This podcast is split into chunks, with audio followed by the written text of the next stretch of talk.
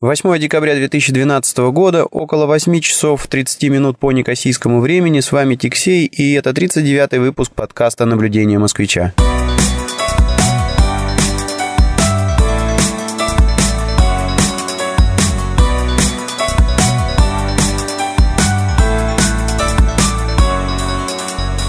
Несколько рано приехал на почту, хотя сегодня суббота, но все-таки такие вот э, службы, как TNT, э, например, или Federal Express, они принимают посылки и э, утром в субботу. И вот я приехал что-то отправить, но видно, видно, я приехал рано. Наверное, они часов с 9 начинают работать, и у меня, соответственно, появилось где-то полчаса, которые я решил использовать, чтобы записать этот подкаст. Сижу я напротив дороги, по которой проезжают автомобили, поэтому возможно, что будут какие-то шумы. Ну, в общем, как обычно, имея нормальную студию дома, записываюсь на портативный рекордер, а, вот когда, собственно говоря, получается урвать свободную минутку. Но будем надеяться, что все-таки а, содержание главнее качества, плюс качество все-таки иногда получается как-то привести к должному уровню с помощью всяких программ. Ну, в общем, записываю.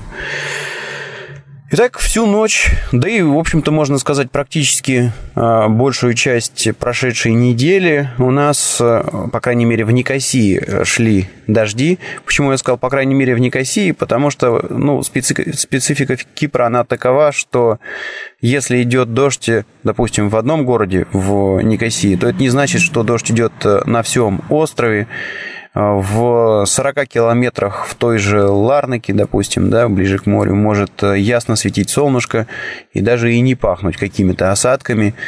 А в то же время, допустим, опять же в Лимассоле, если отъехать еще 40 километров, может быть просто вообще проливной ливень, шквал, ветер. Ну, в общем, вот так вот тут вот. И Никосия, Никосия расположена в низине, и дождей у нас было много, так как э, в низине то э, весь холод, весь холодный воздух, скажем так, стекает сюда, и поэтому неделька была достаточно прохладная. Ну, как тут опять повторюсь, что температура в абсолюте не такая низкая, но из-за влажности и ветра, и отсутствия отопления э, было очень и очень промозгло. Но где-то, по-моему, во вторник мы, наконец, перешли, так сказать, на зимний сезон. Нет, ну, в общем, начался отопительный сезон, по крайней мере, у нас дома, и у нас врубился подогрев полов. В общем, нам теперь тепло. Это замечательно, это замечательно. И мы даже, в общем-то, сидим и радуемся то, что много дождей. Почему? Да, две причины на это. Во-первых, уже на прошлой неделе, а, по-моему, или на позапрошлой, где-то в газетах я видел, что у Кипра наполнились дамбы. А, да, значит, э, дамбы – это основной источник питьевой воды для Кипра. Ну и то, что дамбы наполнились уже сейчас, это очень хорошо, потому что ну, значит, на все, на все следующее лето, на все следующее лето воды хватит, не будет никаких каскадных отключений. И, ну, в общем, этому можно только порадоваться. А еще большая часть зимы впереди, еще будет много осадков. И, в общем, с водой, с водой у Кипра в этом году все будет э, замечательно. Ну, единственное, что, конечно, когда с водой вот так вот все хорошо, то как-то приостанавливаются тут э, всякие э, работы по, я не знаю, улучшению дамб, по строительству дополнительных опреснительных станций и т.д. и т.п. То есть вот когда я приехал на остров, первые пять, по-моему, лет, они были очень, ну, первые пять лет моего пребывания на острове, они были очень сухие, очень даже, я бы сказал, засушливые. И э, в последний год вот этой засухи э, даже киприоты начали покупать воду в Греции за какие-то бешеные деньги. Сюда возили танкеры с водой. Специально подготавливали там некоторые пересохшие дамбы, куда эту воду потом спускали. Ну и дальше, значит, вода шла в город. Было много отключений воды. Ну и в газетах постоянно писали, что вот мы сейчас тут то, сейчас мы тут все, сейчас мы здесь опреснительных станций, здесь это, здесь, значит, улучшим, тут проведем, там подключим. А как только, значит, э, пошел первый дождливый, э, ну, зимой имеется в виду, ну, много дождей э, год, сразу как-то все это, в общем, сошло на нет, все забыли, все замечательно, все хорошо. Вот. Ну, вот это вот единственный такой расстраивающий момент, что, ну, вот когда все хорошо, не особо тут вот киприоты чешутся чего-то делать. Это прослеживается у них, кстати говоря, не только в да вообще в целом в менталитете, не только там вот э, в вопросе воды, но и везде. Вот если там посмотреть, например, на какие-то маленькие бизнесы, такие как там ларьки, а, магазинчики, ресторанчики или же гостиницы в Ларнаке, например. Ну вот единожды вложатся и дальше вот эту вот корову доит, пока она а, просто копыта не откинет и все. А о каких-то апгрейдах э, и том, чтобы закладываться на будущее, ну как-то, в общем, в большей, наверное, массе киприоты не думают об этом. А, ну, что ж, так вот они устроены.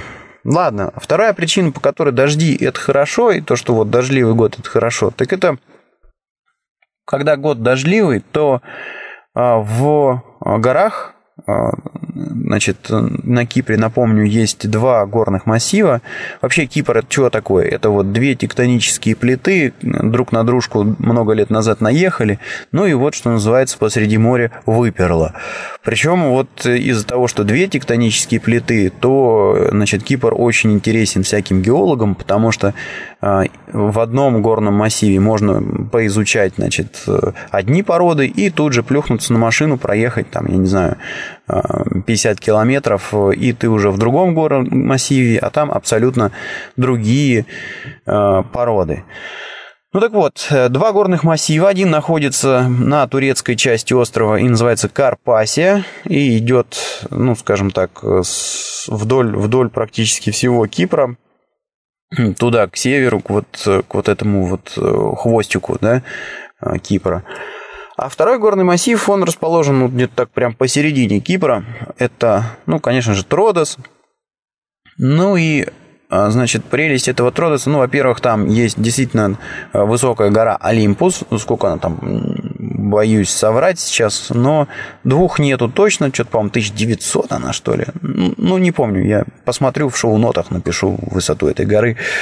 Вот. Э, но прелесть этой горы заключается в том, что там выпадает снег. Да, на Кипре бывает снег. Зимой вот в горе, в этой, в горе, в горах, а, особенно вот на этой самой высокой горе Олимпус бывает снег. У меня даже где-то были фотографии со снегом.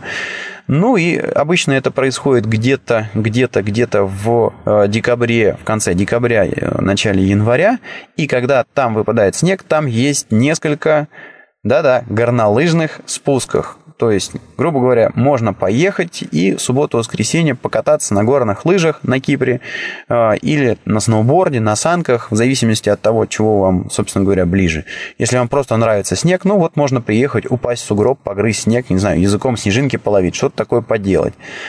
Ну, единственное, что, конечно, э, значит, машина у вас должна быть подготовлена соответствующим образом, потому что, ну, э, тут никто никогда не переходит на какую-то летнюю, осеннюю, зимнюю, там, шипованную резину, но вот здесь удивительно, то есть я думал, что это какой-то такой раритет Советов, страны Советов, и на Кипре такого вообще в принципе, да и в Европе не бывает, а ничего подобного. Оказалось, это изобретение такое интернациональное, и вот здесь я увидел, что им, ну вот, в горах э, часто пользуются зимой.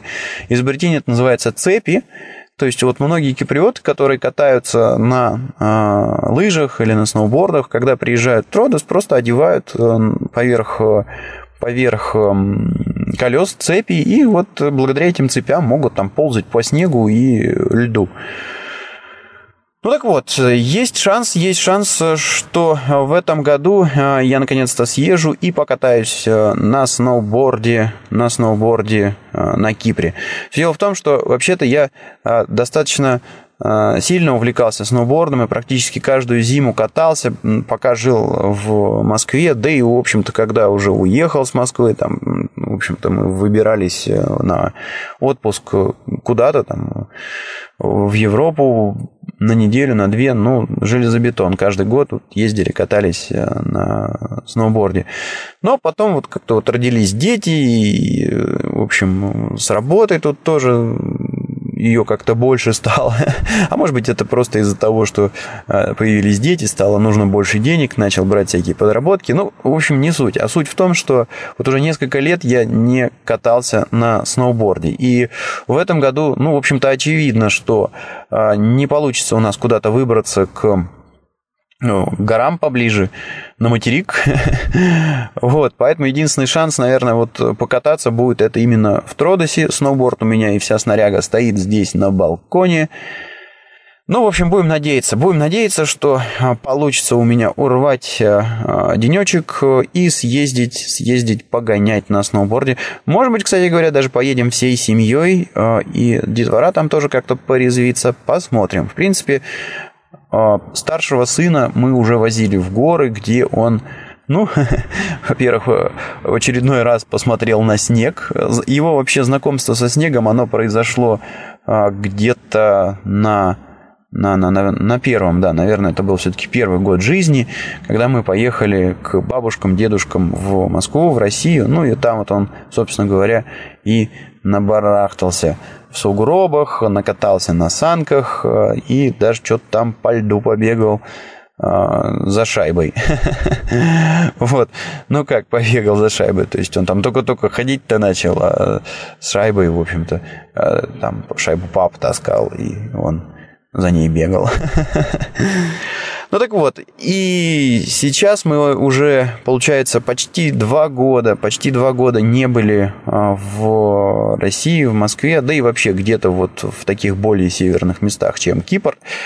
Ну, естественно, пацан уже, наверное, начал было бы под, ну, вот в прошлом году, да, так мы уже думали, что он просто забыл, что такое снег, и собрались в какой-то момент, поехали в Тродос и э, покатали, покатались э, и сами, и его там покатали на санках, даже где-то фотографии были.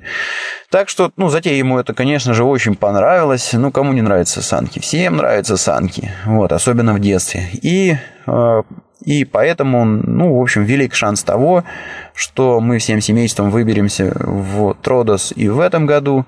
Будем тоже кататься на санках, кувыркаться в снегу. Ну, а я, а я захвачу сноуборд и сделаю пару спусков с горы Олимпус.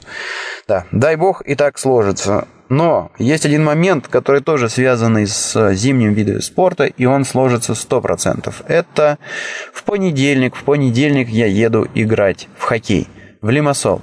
Э, я, я по-моему, уже рассказывал в предыдущих выпусках, что ну, вообще-то на Кипре найти лед э, просто только в баре в коктейле. Вот. вот туда бросают кубики льда, и вот замечательно он там есть. Больше его практически нет нигде. Поэтому такие экзотические для Кипра виды спорта, как э, э, хоккей, ну, вообще практически не развиты здесь. Но, но, но, не так давно на Кипре стали строить крупные, ну, не так давно, это, я бы вот сказал, год, наверное, два-три назад, стали строить очень крупные торговые центры, так называемые молы. Ну, это что-то типа Ашана. И в... А, а, вернее, даже не Ашана, Ашана это просто продуктовый. А вот как эти центры-то в Москве называются? Мега, мега. Когда у вас огромный центр, который под своей крышей, вернее, даже, наверное, правильно говорить, на своей территории, объединяет несколько огромных супермаркетов, таких как там, я не знаю, Ашан, таких как там Икея, ну и тому подобное. Вот тут вот что-то такое же примерно, называется мол. Ну и как в э, прям один в один, как в Меге, которая, которая где она там находится, по-моему, рядом с улицей Профсоюзная, что ли. Э, в центре этого комплекса Э, ставят катки, э, искусственный лед, и вот можно прийти, значит, э, взять на прокат коньки, покататься на настоящем, не на пластиковом, как мы на турецкой стороне играли, а на настоящем льду. И, собственно говоря, группа энтузиастов, которая, ну, в основном это выходцы из бывшего СССР, которая фанатеет от хоккея, договорилась в одном из таких молов с владельцами катка, что значит, э, вот вечерами после того, как закрывается магазин, мы будем собираться играть в хоккей. Там были некоторые сложности, связанные с тем, что, ну, хоккей такой вид спорта, что шайба периодически вылетает э, за пределы катка, а вокруг тебя находятся стеклянные витрины всяких магазинов и кафешек. Ну, в общем, было несколько инцидентов, но в итоге, значит, мы заказали, сделали сетку, натянули ее вокруг этого катка, и как-то больше не было каких-то проблем, а, а владелец катка только и рад, потому что, ну, если у него там вечер заканчивается, и все, он должен закрыть магазин, а тут бах, у него, значит, еще возможность каких-то денег заработать. Вот, ну, короче говоря, на этот замечательный хоккейчик я катался, катался, катался, катался в Лимассол, а, пока, пока не родился второй сын. Вот, рождение, конечно, второго сына, оно поставила крест на этой затее, но временный. Почему? Ну, во-первых, потому что здесь, на острове, мы живем одни. И, конечно же, супруге тяжеловато с э, двумя детьми, особенно на начальном этапе, когда малой а, ну, новорожденный, да, требует очень много внимания к себе, а второй тоже к себе внимания требует, и вот мы тут одни, бабушек нет, дедушек нет, ну, это было бы свинством с моей стороны, значит, вот просто вот все бросить и уехать гонять шайбу в хоккей. Это первый момент, то есть отсутствие времени. А второе, второе, ну да, еще должен сказать, что вот э, тоже вот к вопросу о времени, я живу в Никосии, до Лимассола ехать, э, наверное, километров 80-90, может быть, вот так вот.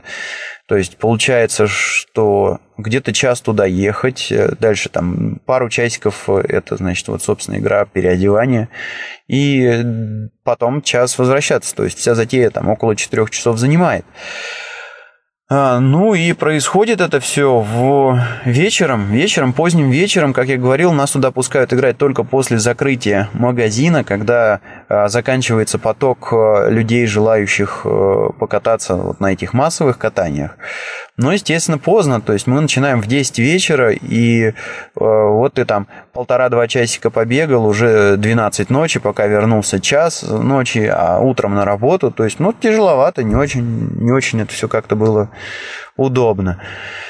А, вот, а, поэтому вот эта вот э, проблема со временем, плюс все-таки, а, все-таки, конечно, там рождение, что не говори, но рождение ребенка это серьезный удар по бюджету. Тут же надо очень много а, всего, и какие-то памперсы, и лекарства, и питание, и хождение по докторам, прививки и так далее отнимает, отъедает, я бы сказал, очень, да какую там существенную часть, практически весь бюджет съедает, и все, и только и бегаешь, ищешь, где бы еще там какую-то подработку взять. Короче говоря, в общем, много денег дети требуют. Вот, и ну, каждая поездка поиграть вот так вот в хоккейчик, э, она обходилась, да и обходится где-то, наверное, евро в 20-30, прошу прощения. То есть, э, грубо говоря, ну, по десятке мы скидываемся на, за, сам, за сам каток, то есть, вот нас там примерно человек 10 э, собирается поиграть, ну и вот каждый по десятке дает, мы оплачиваем значит, аренду вот этого катка. Это раз. Во-вторых, туда же надо доехать, то есть нужно купить бензин, и это где-то вот еще минимум евро 15, наверное, по нынешним ценам. Ну и плюс надо купить какой-то воды попить, ну, в общем, после тренировки. В общем и целом получается, что за один раз вот так вот поиграть в хоккей уходит около 25-30 евро. И, ну, в общем, э, два раза в неделю это получается уже 60 евро. Вот. Ну, какие-то такие ощутимые э, деньги. Вернее, я скажу так, это было нормально, пока не было второго ребенка, а когда вот он появился, эти деньги стали э, ощутимы и ну, плюс время, и, в общем, как-то я подзабросил этот хоккей. Но сейчас ситуация немножко изменилась. Во-первых, сыну в феврале будет уже год. Он уже не то, что там э, меньше внимания к себе требует, он уже научился ходить. Так как он научился ходить, то он уже там может пройтись, чем-то заняться, сам поиграться. В общем и целом с ним стало попроще. И это хорошо. Первый момент.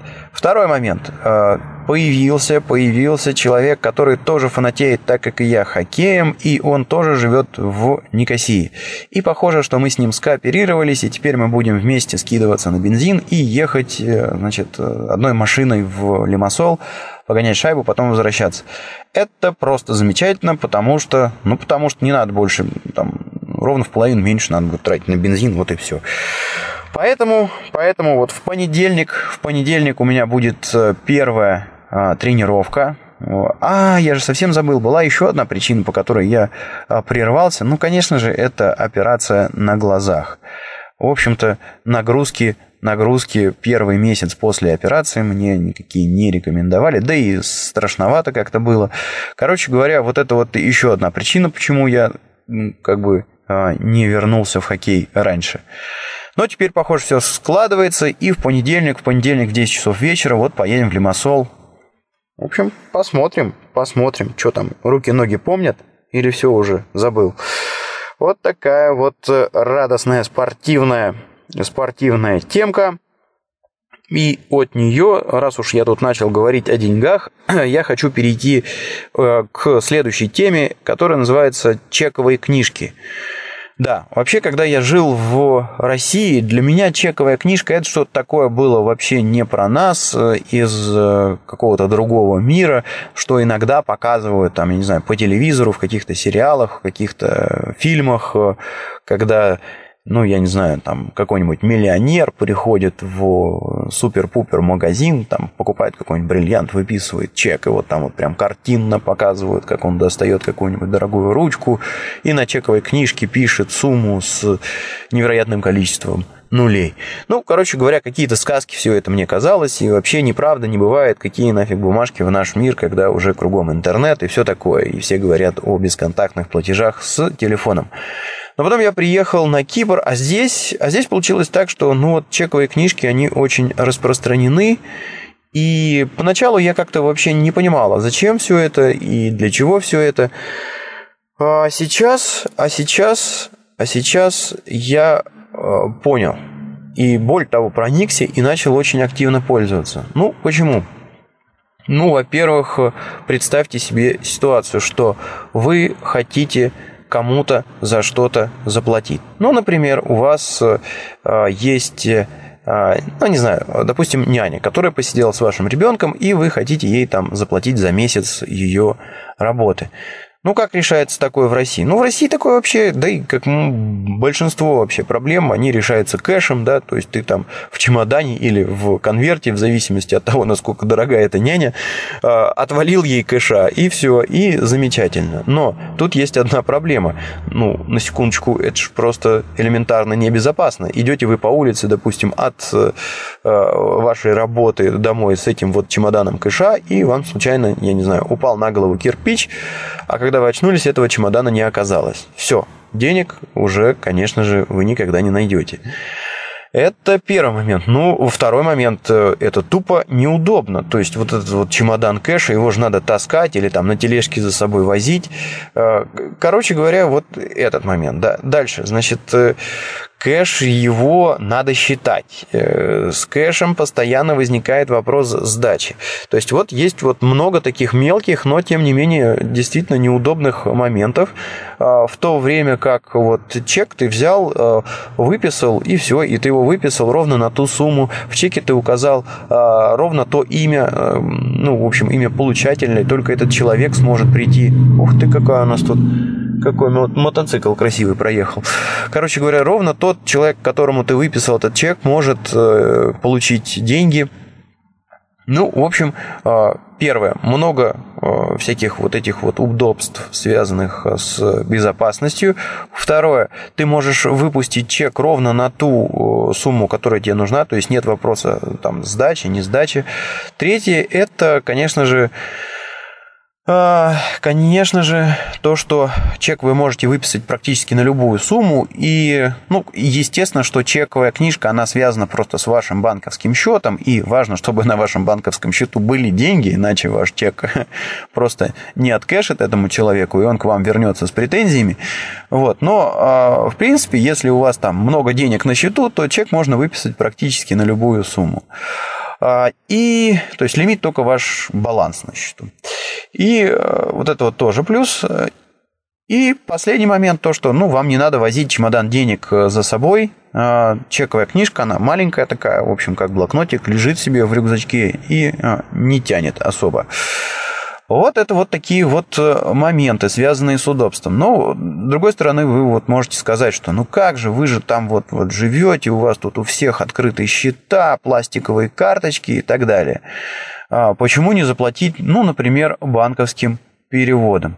Все так. И действительно, в большинстве случаев э, получается оплатить э, какие-то услуги банковским переводом. То есть, ну, ты просто зашел в интернет, сделал там перекидку нужной суммы с одного счета на другой, и вообще, в связи с тем, что здесь налоговая система и э, система вот бухгалтерского отчет, бухгалтерской отчетности достаточно прозрачная, понятная и простая, а, банковский счет и, а, ну вот если взять бумажник обычный, да, который у вас лежит в кармане, и в котором какие-то денежки, кэш, да, и вот банковский счет, то вот на Кипре между ними знак тождественно.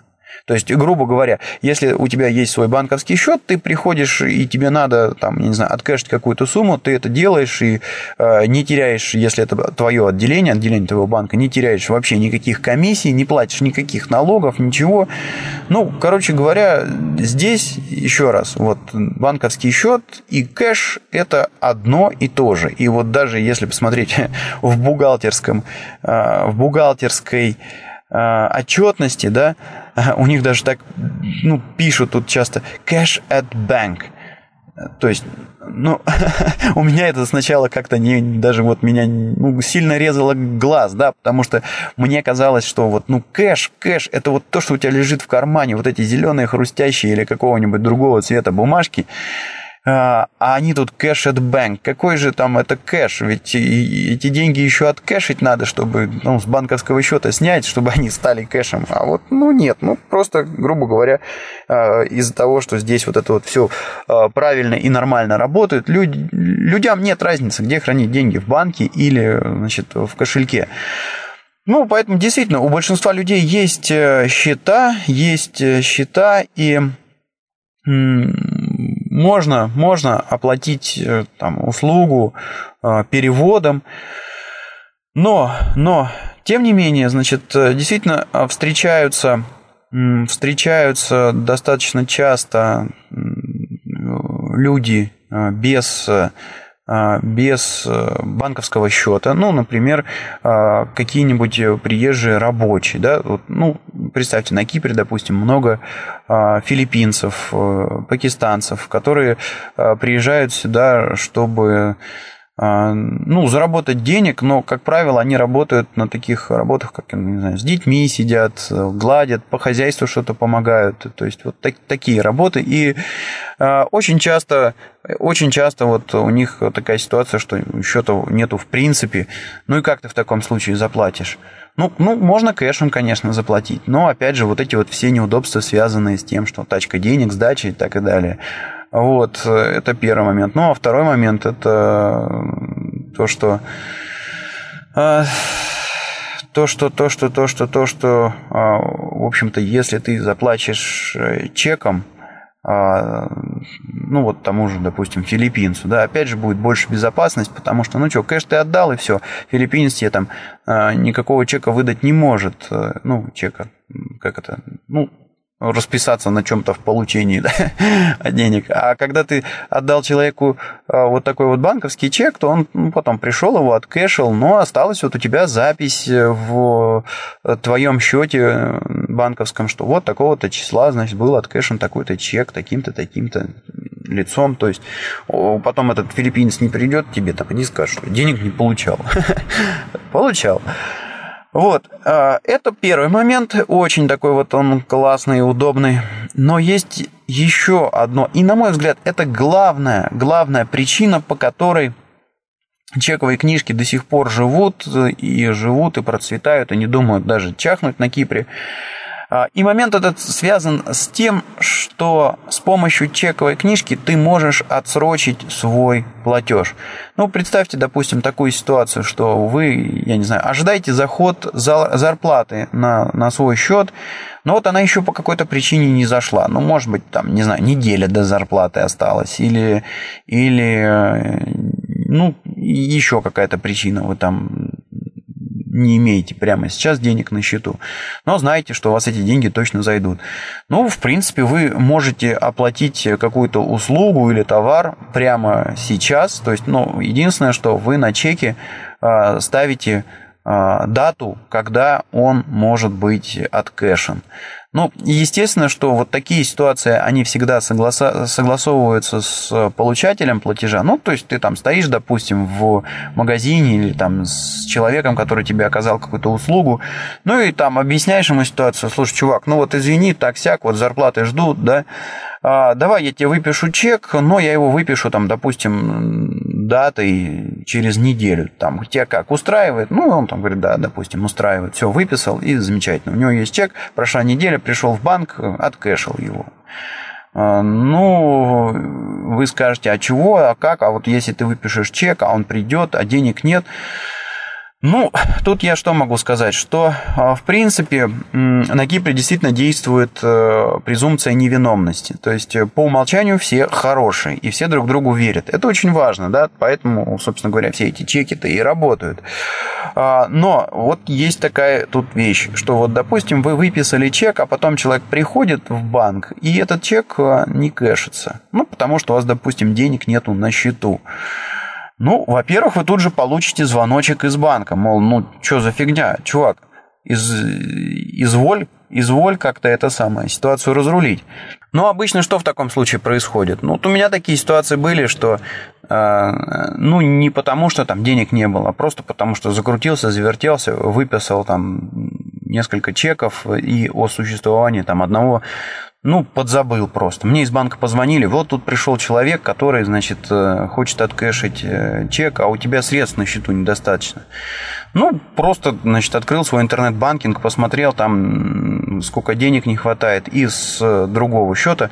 Да, в целях безопасности, вот у меня, допустим, в банке несколько счетов, то есть есть основной, на который я получаю, там, допустим, свою зарплату, а есть два а, счета а, отдельных, а, значит, которые один связан с карточкой, с пластиковой карточкой Visa, а другой вот с чековой книжкой. Ну и суть в том, что основная сумма лежит в банке и вообще никак не это самое, не связана ни с чековой книжкой, ни с карточкой, то есть ну, больше, что ли, защиты, никто не может там стырить эти деньги, да.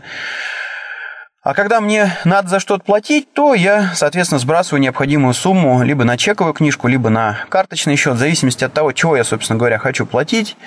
Вот. А, и ну, вот у меня сложилась такая ситуация, что я выписал несколько чеков, там про один забыл, счет был пустой, человек пришел, значит, мне из банка звонят тут же, ну, вот что-то у тебя вот баланс какой-то отрицательный, но надо же это вот э, э, помнить, что ты за чеки выписываешь. Ну, тут же извинился, через две минуты залогинился в интернет-банкинг, докинул нужную сумму, все в порядке. Если бы я этого не сделал, то человеку бы просто чек не откэшили, и, значит, поставили бы заметочку. Ну, во-первых, э, человек бы тут же мне там, назад начал бы названивать, что за фигня, где это, давай как-то меняй ситуацию, либо кэшем плати, либо, допустим, я готов пойти попробовать откэшить этот же чек завтра или послезавтра, но только уж проверь, чтобы там деньги были на счету. Это первый Э, момент. А второй момент, если, допустим, ну, ты там человека успокоил, да-да, все, все хорошо, он идет на завтра, на послезавтра, или когда вы там договорились снова в банк, и второй раз он предъявляет чек, который ему не могут откэшить, и вы никак там не разруливаете ситуацию по звонку банка, то есть, ну, там банк позвонил, там второй раз, и тут ты уже денег докинул, тоже все нормально. А вот если ты э, второй раз никак вообще не отреагировал на это, то то вы попадаете в блэклист. Блэклист – это такой список в Центробанке Кипра, и если вы находитесь в этом блэк-листе, то вам очень и очень э, да практически невозможно получить какие-то кредиты, открыть где-то банковский счет. Короче говоря, вам э, жизнь, вам жизнь э, усложнят. Усложнят. Плюс, значит, человек, который э, неуспешно откэшил вот этот чек, э, вернее, не смог откэшить этот чек, вообще-то, в принципе, может пойти и подать на вас в суд. Ну, вот такая вот э, ситуация. То есть, чековая книжка – это, конечно, очень удобный инструмент, предоставляющий там удобство расчетов, безопасность и возможность сделать, как я уже говорил, отсроченные платежи но чудес никаких нет. Если денег у вас на счету нет, то, а, в общем-то, никакая чековая книжка вас не спасет. В общем, надо, надо пользоваться этим инструментом разумно и а, не стоит делать каких-то пакостей, вроде как там выписывал 100 тысяч миллионов чеков, дальше пропал. Все рано или поздно, все рано или поздно вам аукнется. Ну ладно, разобрались, разобрались с чековой книжкой. А, и что же у меня, что же у меня произошло а, на этой неделе? А, такие, в общем-то, повседневные, что ли, наблюдения, да? А, а на этой неделе вот на что обратил внимание. Значит, периодически я тут помогаю значит, э, скажем так, у меня есть ряд знакомых, э, которые работают э, с Кипром, но сами они проживают где-то в России или в других странах, короче говоря, не на Кипре. И э, иногда я им помогаю э, получать какие-то бумажки, связанные там с э, работой их компаний, апостелировать какие-то документы. Ну, в общем, э, бегаю, бегаю иногда по всяким вот этим вот государственным организациям, помогаю получать какие-то документы, э, иногда по банкам такая получается а, небольшая подработочка, и мне хорошо, и людям хорошо, то, что там, ну, я не знаю, надо получить какие-то там а, учредительные документы компании, зарегистрированные на Кипре, и не надо ради этого ехать, можно вот позвонить Никите, там, чуть-чуть денег заплатить, он сбегает, все получит, простая апостиль отправит. Вот такая вот подработка, и а, в свете этой подработки приходится постоянно значит, пересекаться с госучреждениями на Кипре.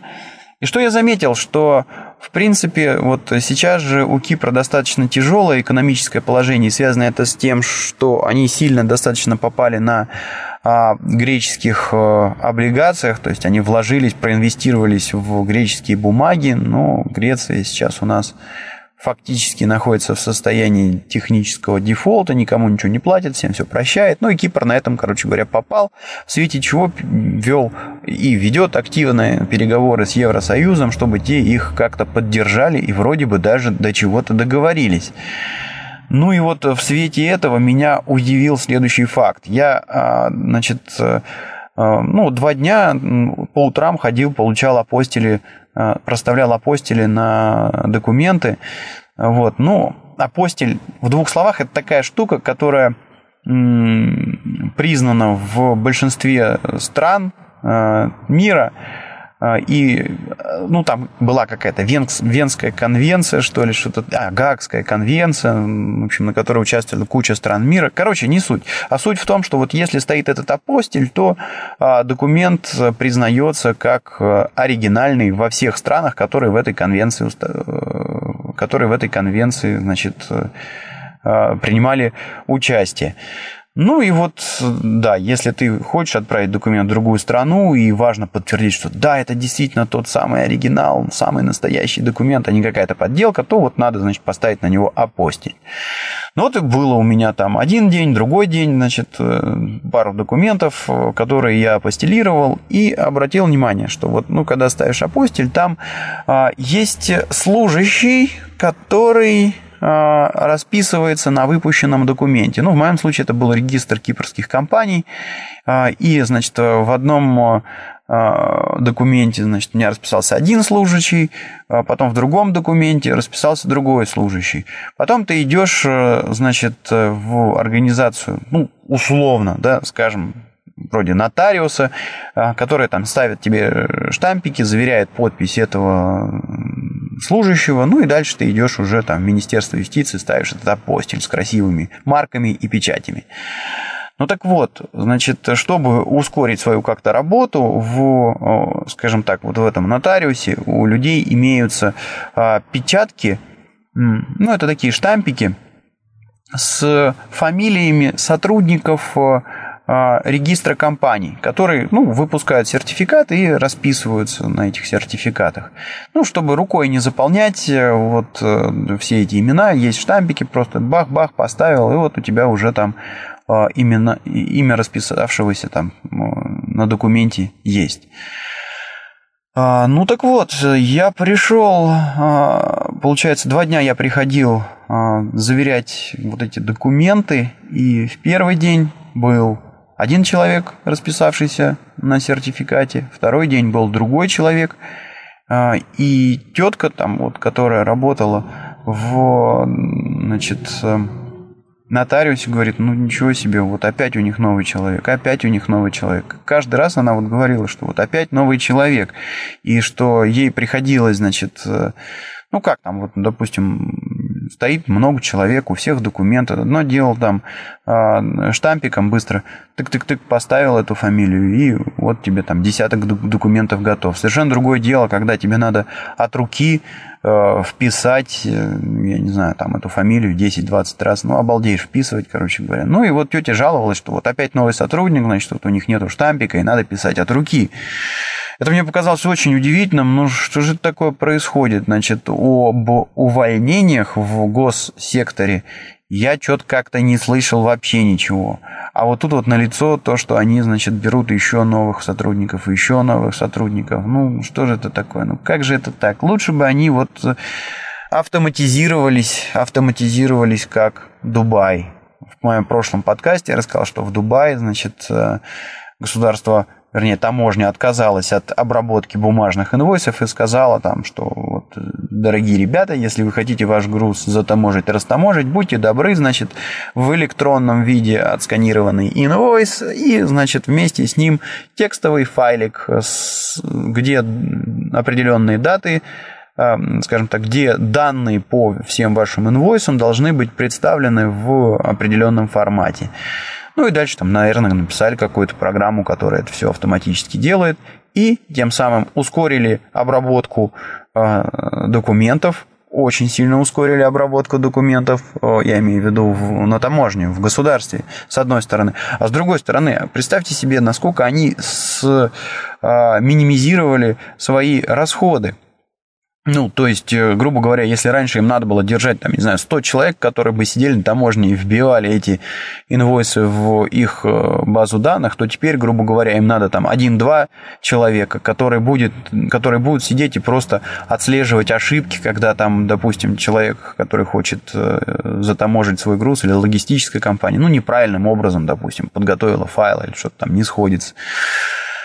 Ну вот, такой хороший, красивый пример – и, кстати говоря, вот в ходе переговоров с Евросоюзом по поводу финансирования неоднократно говорилось э, о том, что Кипр должен сокращать свой, э, свои расходы прежде всего на госсектор, как-то автоматизироваться, интернетизироваться, информа... автоматизироваться. Но, к сожалению, похоже, что ничего это Кипр не делает э, в свете моего вот этого наблюдения о том, что регистр компаний набирает новых людей.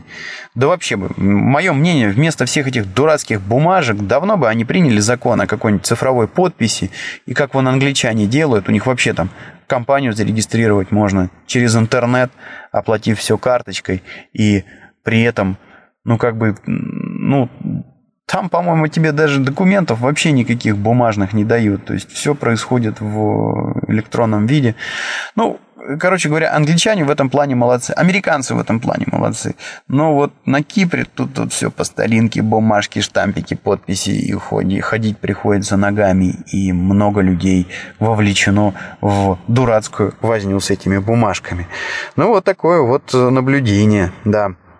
Ну, и э, еще, кстати говоря, э, такое тоже наблюдение, связанное с государством. Я, помнится, рассказывал в одном из своих предыдущих э, выпусках о э, социальном страховании. Ну вот э, на этой неделе мы, кажется, мы, кажется, успешно воспользовались тем, что значит, компания, в которой я работаю, платит за меня вот это социальное страхование. Ну, там есть такой момент, что значит, люди с определенным доходом могут получать от социального страхования компенсацию за детей, если у них платится вот это вот, ну, social insurance, если платится нормально, то, в общем, раз в год можно получить компенсацию там, за каждого ребенка. Там не ахти какие большие деньги, там речь идет, по-моему, там что-то э, от 800 э, до, по-моему, 400 евро за ребенка в год, э, в зависимости от того, какой у тебя доход. Ну, если мне не изменяет память, у нас получается вот два ребенка, и э, исходя из моей зарплаты, мы вот по этой шкале попадаем, по-моему, там что-то евро в 600, что ли. Ну, как говорится, на эти деньги, конечно же, год ребенка содержать не получится, но э, все равно приятно. В конце концов, этим можно заткнуть там пару месяцев в детском саду, оплату за детский сад. Это уже круто, да, это хорошо. Ладно, э, про соцстрахование поговорили. И следующая тема это, это такое тоже наблюдение. Вот э, сейчас катаюсь по Никосии, и все отчетливее и отчетливее становится заметно, что город уже начинает готовиться к Новому году. Или, вернее, даже не к Новому году. Новый год здесь как-то, в общем-то, ну, вообще никак практически не отмечается. Основной тут праздник – это, конечно же, Рождество. Ну и кругом появляются елки, вешаются гирлянды, вечером все горит, цветет и пахнет. Ну, в общем, да, Новый год, Новый год подкрадывается, как обычно, незаметно. Да, только-только вот мне казалось, год начинается, а уже 12 подошел к концу. Ну, может быть, это и неплохо. Да, а, единственное, что меня во всех этих декорациях удивляет, то есть вот на Кипре они, как и везде, собственно говоря, ну и понятно, это, в общем-то, наверное, на, навязано Англии, которая в свое время сделала Кипр своей колонией, но тем не менее, на Кипре это очень забавно выглядит, значит, вот украшают там, как обычно, елки, значит, гирлянды и а, Деды Морозы на санках с оленями. Но какие санки, какие олени на Кипре? Тут снега не бывает, за исключением вот этого Тродоса и, может быть, двух месяцев в году. А они, значит, санки, Дед Мороз. Ну, в общем, какой-то такой вот этот вот английский мем остался у них. Вот они ему исследуют. Ладно, это вот... Э, это вот что касается наблюдений этой недели. А на следующей неделе что? А на следующей неделе меня ждет очередной тренинг. Тренинг этот буду проводить на Кипре.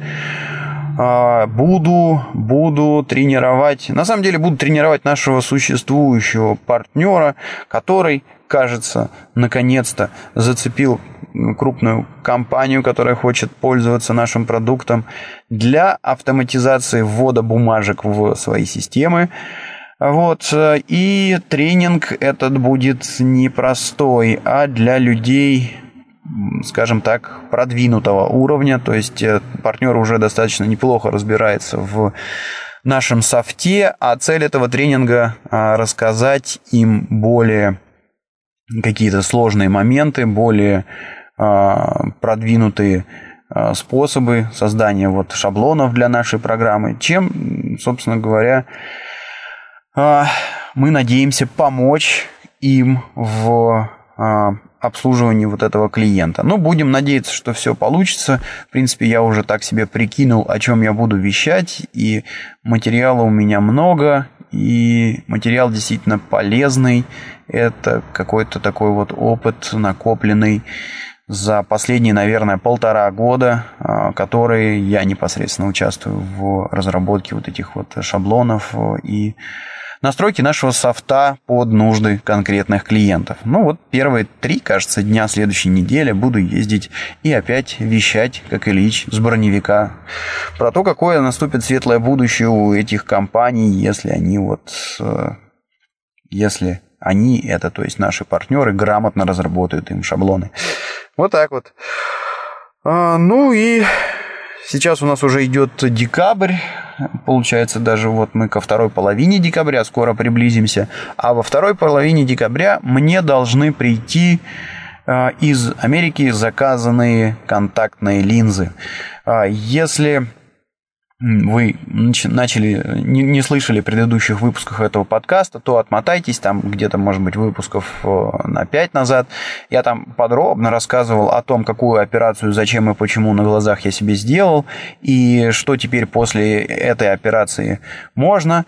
Э, вернее, ну, что можно, это понятно, можно скорректировать зрение с помощью контактных линз, и вот эти линзы я уже заказал, и, значит, в декабре, во второй половине, они должны прийти на Кипр. Но э, что я вам должен сказать, что а, сейчас я уже полностью восстановился после этой операции, и зрение перестало, ну как, глаза перестали беспокоить вообще к уровню, на котором я был до операции, я вернулся. И как я вам говорил, ну, мозг человека – это такая удивительная штука, которая умеет приспосабливаться. И я знаю, что у меня не очень хорошее зрение, но как-то я приспособился к а, жизни вот с той картинкой, которую я вижу. И, честно говоря, а, ну, конечно, когда я одел линзы на подборе, а, значит, вот когда мне подбирали, а что же за линзы мне нужно заказать, и я увидел, какой четкости можно там добиться с помощью этих линз, я, конечно, обалдел. И, ну, первое ощущение было, вау, ух ты, это просто... Ну, это было сравнимо с... Вот при Союзе был такой ужасный маленький красненький телевизор «Сапфир», э, черно-белый, и вообще в нем было там все плохо видно. Вот. И вот представьте, что с такого, значит, телевизорика Сапфир, погуглите в интернете, посмотрите, что это такое за чудо было. Вот. Вы вдруг пересаживаетесь за а, полноценную, там, не знаю, какую-нибудь 40-дюймовую эту вот плазму и там Full HD у вас. То есть вот ощущения были именно такие, как вот э, со старого телевизора ты пересадился на HD. Столько деталей, столько всего видно. И, конечно же, вот я говорю, первое ощущение это вау, я хочу такое, мне, мне срочно нужны эти линзы. Но линзы достаточно тяжело одевать, а, плюс к ним придется привыкать. Да, ты, несмотря на то, что они все из себя такие там мягкие, железо, э, желеобразные, т.д. и т.п., линзы очень чувствуются, особенно поначалу. А, то есть э, это не так, что ты бах, одел, и как будто ничего нет. Да, к линзам нужно привыкать. Ну и вот сейчас меня что-то какие-то такие мысли посещают. Ну вот, пожалуйста, после этого, после того, как я вот в этих линзах походил, я тут живу себе больше полутора месяцев уже и как-то не испытываю каких-то сильных мучений относительно своего зрения. И вот сижу, чешу репу. Ну хорошо, сейчас придут эти линзы. Интересно, буду я в них ходить или нет? Стоит ли вот это вот э, э, улучшение, улучшение там, в качестве э, картинки э, тех мучений, которые связаны с тем, что вот эти линзы надо одеть, там что-то капать в глаза. Посмотрим, поживем, увидим, поживем, увидим. Но пока, пока живу я как-то без этих линз, читаю, тут за рулем катаюсь. В общем, есть, конечно, некоторые моменты, там, когда а, при определенном освещении, допустим, не очень хорошо видно указатели. Ну, так у меня вот а, этот самый а, GPS-навигатор стоит в машине, подсказывает, куда ехать, когда я не знаю. А когда я знаю, так я и не смотрю на эти знаки вовсе. То есть, ну, не знаю, посмотрим, посмотрим. Придут линзы, попробую я в них, конечно, начать ходить, посмотрим, насколько это Э, насколько это мучительно, ну и там уже будем принимать решение, буду ли я их носить постоянно. Поживем, увидим. Э, что еще про тренинг я вам рассказал, про кризис рассказал. Придется включить свой iPad, чтобы увидеть, да, чтобы увидеть, что как раз про этот самый iPad я и хотел э, последней темой с вами поговорить. Лазая по интернету, читая там обычные блоги, которые я читаю, заметил, что как-то в последнее время стало много а, негатива а, появляться в сторону компании Apple. А, ну, что могу сказать? Действительно, со, многи, со многим из этого негатива я как-то как согласен. Дело в том, что, по моему мнению, после того, как ушел Джобс, Apple просто талантливо монетизирует все те идеи, которые были заложены еще при Джобсе, но пока не показал чего-то действительно революционного, такого революционного, как был, например, iPhone, ну, в меньшей степени, но все-таки как был iPad, самый первый iPad – а, ну, в общем, ничего мы, ничего мы а, принципиально нового, по-моему, не увидели. И а, более того, если посмотреть, я вот согласен с мнением, то есть вот у меня есть iPod, у меня есть iPad, сейчас вот жене на день рождения iPhone подарили. У меня Apple всегда а, ассоциировался с такой компанией, чью железку ты купил, и вот она неубиваемая.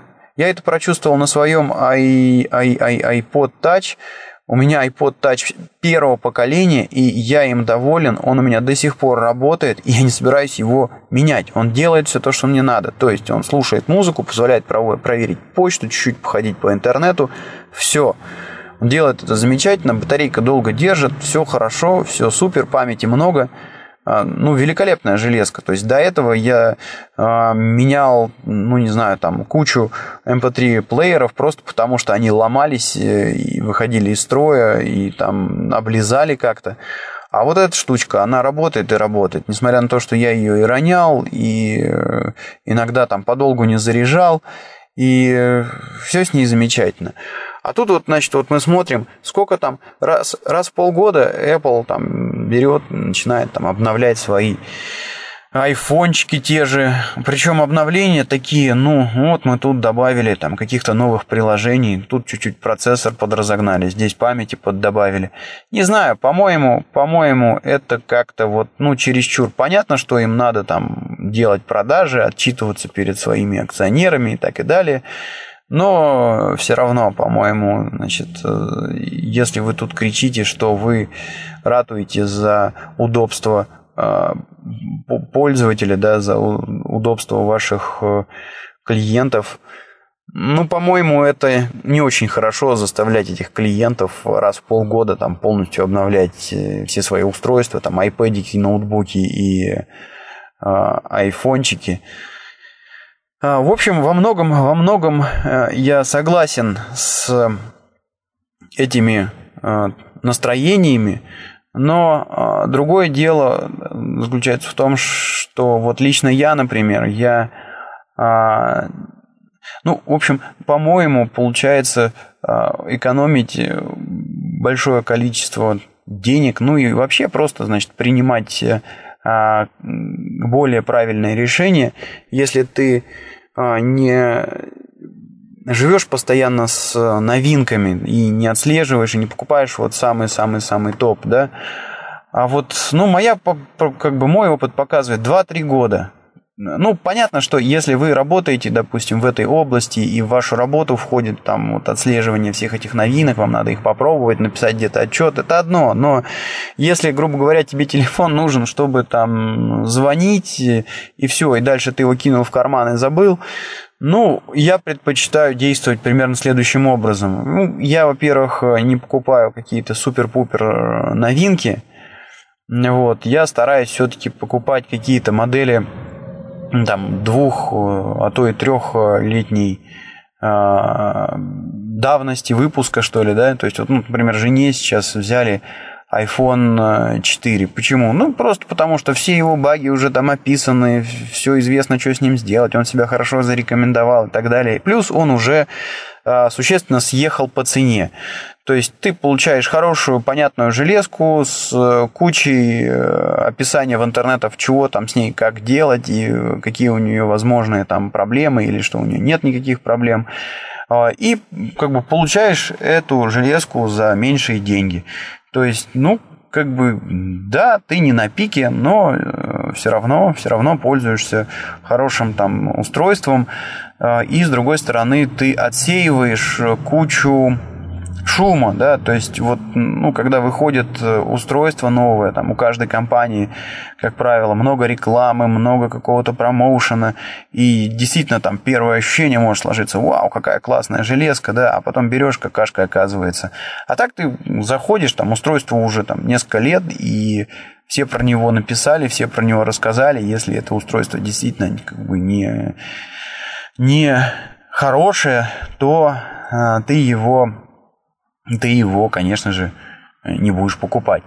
Ну вот в свете этого, в свете этого у меня есть определенный задел. Я знаю, что я буду жить какое-то время еще точно совершенно с Apple, потому что, ну, я вижу, что э, сейчас у них вот эти вот э, устройства а, ну, тот же там iPhone 5 там, или там новые iPad, они, а, ну что, хорошие вылизанные устройства, и сейчас а, подождем годик-другой, цена на них съедет, и будет как раз правильное время, может быть, их э, приобрести. А вот чего будет дальше, а вот тут вот как раз надо Apple работать сейчас э, и придумывать действительно что-то а, новое, что-то инновационное. Ну, не знаю, в принципе, чего там вот э, в биографии а, Джобса хорошо написано, что вот его идея была это вот цифровое окружение в доме, да, то есть вот вокруг тебя там какие устройства есть? Ну, вот есть там музыка, есть фильмы, есть компьютер, ну и вот он строил эту цифровую вселенную, значит, был Macintosh, потом появился iPod, потом iPad, iPhone, ну и развивайте вы эту идею дальше-то. Почему нет? То есть я не понимаю, почему Apple до сих пор не сделал, там, не знаю, своего телевизора. Я смотрю на свой там Panasonic, который у меня висит э, на стене. Ну да, хорошо он показывает, но вот берешь пульт, и это просто какой-то ужас. То есть, несмотря на то, что я достаточно хорошо подкованный там в IT человек, да я вообще ну, работаю там фактически иногда программистом. Вот, э, я смотрю на этот пульт, и там столько много кнопок, и на них какие-то непонятные пиктограммы. Я вообще понятия не имею, зачем они нужны. Все заканчивается тем, что я просто нахожу вот эту вот ту самую заветную кнопку, которая переключает на HDMI выход, ну а там у меня уже как бы зацеплен ноутбук и все. Я управляю своим этим телевизором с э, ноутбука. Э, ну как с, с ноутбука? Не, не с ноутбука, просто я ну, мы очень часто, например, чего делаем? У нас достаточно хороший интернет-дом, поэтому мы а, можем себе позволить там кино онлайн смотреть или э, просто YouTube смотреть. Ну, вот YouTube вывожу на экран и там глядим. Вот, но э, иногда же там жена, допустим, меня подсматривает какие-то каналы там по кабелю, которые приходят вместе с интернетом. И, конечно же, вот этот вот этот пульт, это, это ужас. Ну, сделайте вы, почему вот Apple сюда не копнуть, не сделать поистине, воистину там какое-то удобное устройство, как они в свое время, значит, вот э, взорвали рынок своими вот этими айфончиками. Ну, я не понимаю, я не понимаю, по-моему, настолько это вот, ну, очевидно. И самое, что интересно, ну, таких вот устройств, которые нас окружают, их, их, их же много. И действительно интерфейсы просто уже, уже ужасающие. То есть я ну вот, например, на прошлой неделе мы а, были где-то в гостях и что-то там какие-то грибы решили, значит, э, запечь. Ну, посмотрел, там вроде какая-то такая из себя раскрутая была духовка. А, со всеми этими сенсорными там экранами, со сенсорными элементами управлениями. Ну, блин, пока я разобрался, как она работает, ну, настолько неочевидно, настолько неудобно там вот, ну, да, оно красиво смотрится, блестит, вроде сенсорное, но вот нифига не продуманные интерфейсы. Ну вот, пожалуйста, чего, давайте вот тут как-то, значит, тоже можно, значит, э, улучшать там и эту электронику. Короче говоря, э, я, честно говоря, вижу очень много направлений, в которых Apple э, могли бы могли бы, значит, найти новые ниши, создавать новые продукты. их же конек это чего? Это простые устройства. Вот прелесть там iPhone, iPod, в чем заключается? Что взял из коробки и все, и а, тебе не надо что-то какую-то инструкцию читать. Ты пальцем потыкал две минуты, все ясно, понятно, как оно работает. Ну, дальше делайте такие же понятные, удобные устройства. И э, какая разница, что это там будет там iPhone, телевизор, печка или утюг? Ну, это же все, это же все вот эти вот, э, вот эта вот электроника, которая нас окружает в жизни и, в общем-то, ну, Господи, дом, даже если он цифровой, это не значит, что у вас пропадет необходимость, я не знаю, там гладить носки утюгом и готовить еду в печке. Ну, ну почему бы тут вот и не примениться? В конце концов, мне вот очень нравятся такие идеи, когда ты там, я не знаю, выходя из дома, можешь там отдать команду своей кофеварке, чтобы она тебе э, вскипятила кофеечек, а ты пришел, у тебя уже тут все горяченькое дома стоит. Или с этими же продуктами в холодильнике, да, вечно приходишь ты там в магазин, блин, репу чешешь, ё а у меня там огурцы остались или одни помидоры лежат. Ну, почему вот здесь вот, я не знаю, сделать какой-нибудь там ай рефрижератор, который на айфончик будет слать смс типа не забыть купить помидоры. вот. Короче говоря, я вижу много потенциалов э, для компании, умеющей делать такие классные интерфейсы и такие классные продуманные устройства, как, как Apple. Я просто не понимаю. Ну, ладно, может быть, это у них просто какая-то промежуточная промежуточная стадия, да, вот, то есть там сделали что-то, придумали, ну, теперь вот надо монетизировать. Может быть, дальше, может быть, дальше появится больше новых, э, действительно удобных, продуманных э, устройств. Ладно, достаточно я уже, по-моему, наговорил, да и время у нас как раз уже такое, что, судя по всему, моя почта уже открылась и смогу я отправить свою посылку. Так что желаю всем Хороших выходных и хорошей следующей недели. С вами был Тиксей. Пожалуйста, не забывайте оставлять комментарии на блоге этого подкаста www.tixey.ru или на подкаст-терминалах arpod.ru, podfm.ru. А, ну и если, если вам по какой-то причине понравился этот подкаст и вы хотите его поддержать, на блоге а, там справа есть кнопочка Donate, нажмите и поощрите, поощрите ведущего этого подкаста копеечкой.